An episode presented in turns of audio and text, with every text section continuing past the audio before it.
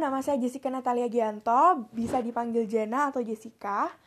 Jawaban saya untuk pertanyaan mengapa musik yang diturunkan dari generasi ke generasi bisa menjadi identitas budaya suatu daerah.